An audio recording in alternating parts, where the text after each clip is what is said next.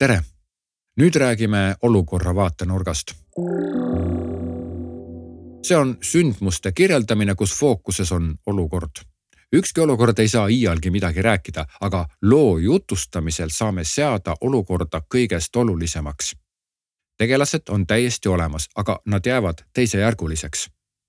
näitena kasutan eelmises loengus kuuldud lugu, millest jutustan ühe olukorra hommikune kontor, kohvinurgast kostab elav jutuvada ja sinna sekka kohvimasina surin. juba helisevad esimesed telefonid ja jutuvada katkeb kui noaga lõigatud ning jätkub täpselt samast kohast, kui kõne on lõppenud. imeline. siis vaadatakse kella ja siirdutakse koosolekuruumi poole. kõik on juba maha istunud, kui korraga selgub, et ühte tegelast ei ole. see on Kusti, kes täna millegipärast hilineb.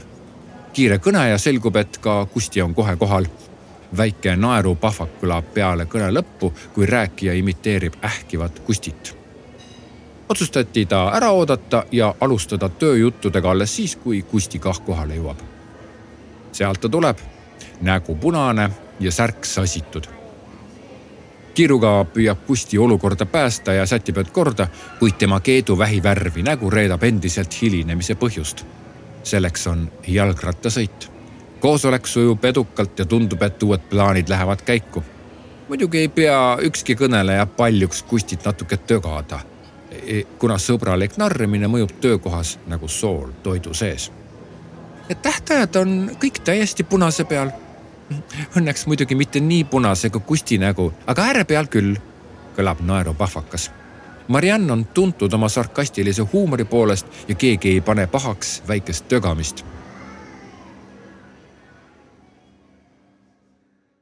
seega mitte Kusti ei ole pea kohal, vaid olukord. Kusti on küll fookuses, kuid samamoodi on ka Mariann ja samamoodi võinuks olla ka rida teisi tegelasi.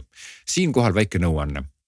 kui jutustad lugu olukorra vaatenurgast, ära too sisse liialt tegelasi, vaid kasuta kolme-nelja. see aitab olukorda kontrolli all hoida ja loo lugejal ei lähe nimed segamini.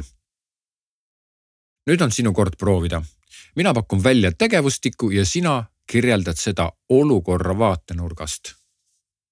on suvehommik ja Siiri on neljakümne kolme aastane pereema, kes tuli parki koeraga jalutama.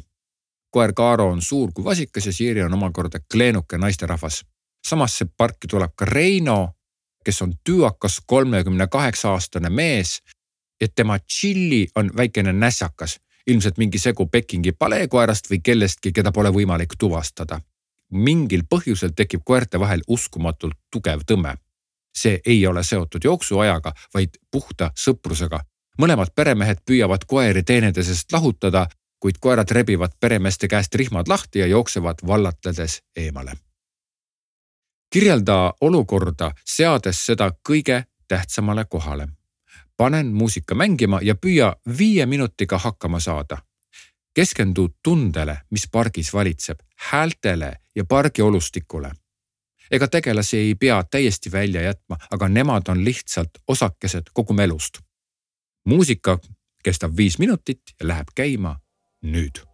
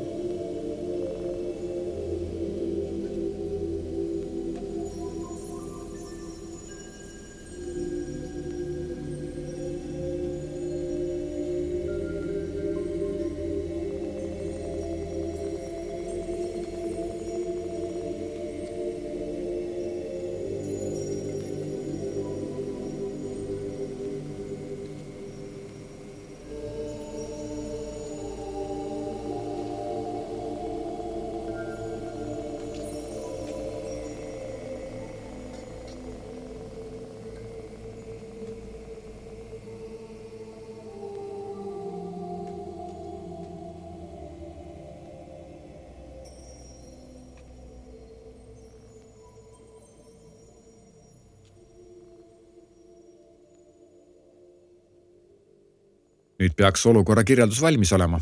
loodan, et suutsid tabada pargi eluolu ja selles toimuvat tegevust. paljud reklaamid käsitlevad olukorda peamisena, näiteks siin teleklipis. Äh, selle lingi leiad siis loengu tekstidest olukorra vaatenurk on tähtis mitmetel puhkudel, kus pead kogu loo suunama just nimelt keskkonnale. võta olukorra kirjeldust kui ühte võimalust lisada loo jutustamisse huvitav vaatenurk ja tuua lugeja või kogeja ette tegevuse üldpilt. edasi vaatame järgmist võimalust loo jutustamisel. klikka märgi läbituks, et liikuda järgmisele loengule